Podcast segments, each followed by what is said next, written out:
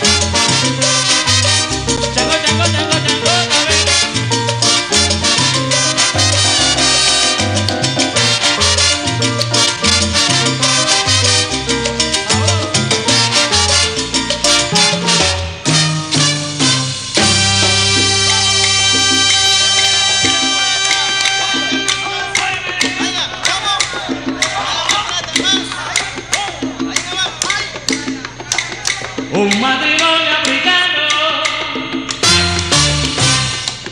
esclavos de un español. Él le daba muy maltrato